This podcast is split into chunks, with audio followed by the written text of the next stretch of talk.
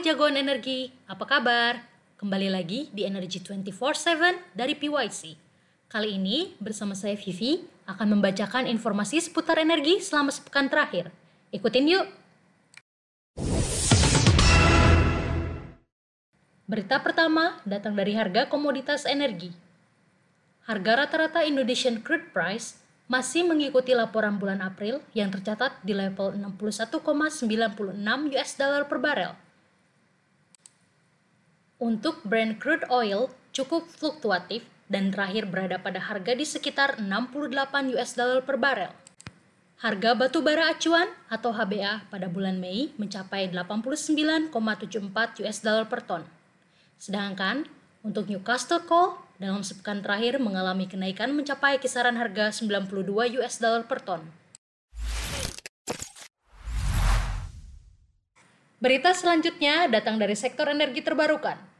Nilai PNBP energi panas bumi capai 1,96 triliun rupiah di 2020. Berita diambil dari liputan6.com pada tanggal 7 Mei 2021. Direktur Jenderal Energi Baru Terbarukan dan Konservasi Energi, Kementerian ESDM, Dadan Kusdiana, menegaskan pengembangan energi panas bumi di Indonesia akan membawa dampak ekonomi luas, sehingga tak terbatas pada peningkatan realisasi investasi semata.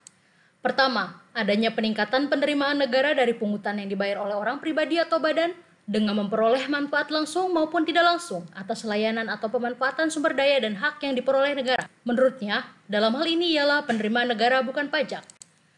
Panas bumi memberikan kontribusi ekonomi melalui penerimaan negara bukan pajak dengan mencapai 1,96 triliun rupiah pada tahun 2020 menurutnya. Manfaat pengelolaan panas bumi selanjutnya ialah pengembangan ekonomi dan keterampilan masyarakat di daerah, menyusul adanya program community development dari pihak perusahaan pengembang.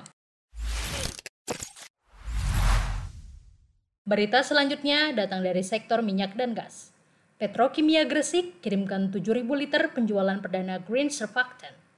Berita diambil dari kontan.co.id pada tanggal 7 Mei 2021. Petrokimia Gresik melakukan penjualan perdana green surfactant sebanyak 7.000 liter kepada KSO Pertamina IP Samudra Energy BWP Meruap di Sarolangun, Provinsi Jambi. Direktur Utama Petrokimia Gresik, Dwi Satrio Anurogo, menjelaskan bahwa green surfactant produksi Petrokimia Gresik bekerja sama dengan Surfactant and Bioenergy Research Center, Institut Pertanian Bogor. Ini merupakan satu-satunya produk surfactant dalam negeri. Menurut Dwi Satrio, green surfactant merupakan terobosan penting yang dapat mendukung industri minyak dan gas. Hal ini ditujukan untuk meningkatkan efisiensi dan untuk ramah lingkungan.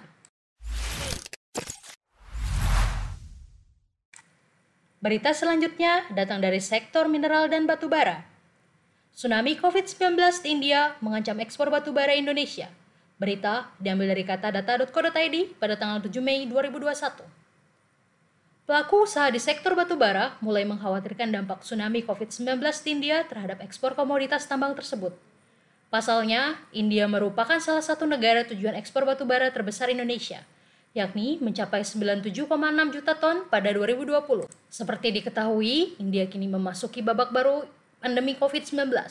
Gelombang kedua pandemi corona di negara tersebut jauh lebih parah dari gelombang pertama – dengan rata-rata penambahan kasus baru mencapai 340 ribu per hari dan kematian 2.700 orang per hari dalam sepekan terakhir. Total kasus hingga 27 April 2021 mencapai 18,4 juta.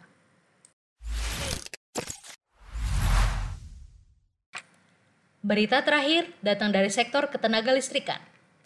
PLN gelontorkan 130 miliar rupiah untuk infrastruktur kelistrikan 19 desa di Jambi. Berita diambil dari kontan.co.id pada tanggal 7 Mei 2021. PT Perusahaan Listrik Negara (PLN) menggelontorkan 130 miliar rupiah untuk pembangunan infrastruktur kelistrikan 19 desa di Jambi. PLN menghadirkan listrik bagi 19 desa yang tersebar di Kabupaten Tanjung Jabung Barat, Provinsi Jambi. Adapun 19 desa yang berhasil dilistriki meliputi 7.723 kepala keluarga tersebar pada tiga kecamatan di Kabupaten Tanjung Jabung Barat, Jambi. Dengan hadirnya listrik pada 19 desa ini, rasio elektrifikasi di Provinsi Jambi meningkat sebesar 2,82 persen dari 96,73 persen menjadi 99,55 persen khusus di Kabupaten Tanjung Jabung Barat Peningkatan rasio elektrifikasi mencapai 16,42 persen dari 83,58 persen menjadi 100 persen. Sekian Energy 24/7 dari PYC. Jangan lupa like and subscribe akun media sosial kami. Sosial media kami ada Instagram, Facebook, YouTube, dan LinkedIn. Sehubungan dengan libur Hari Raya Idul Fitri, kami akan kembali lagi memberikan warta seputar energi pada 22 Mei 2021. Selamat berakhir pekan, selamat merayakan Hari Raya Idul Fitri bagi jagoan energi yang merayakan. Stay safe and have a nice weekend.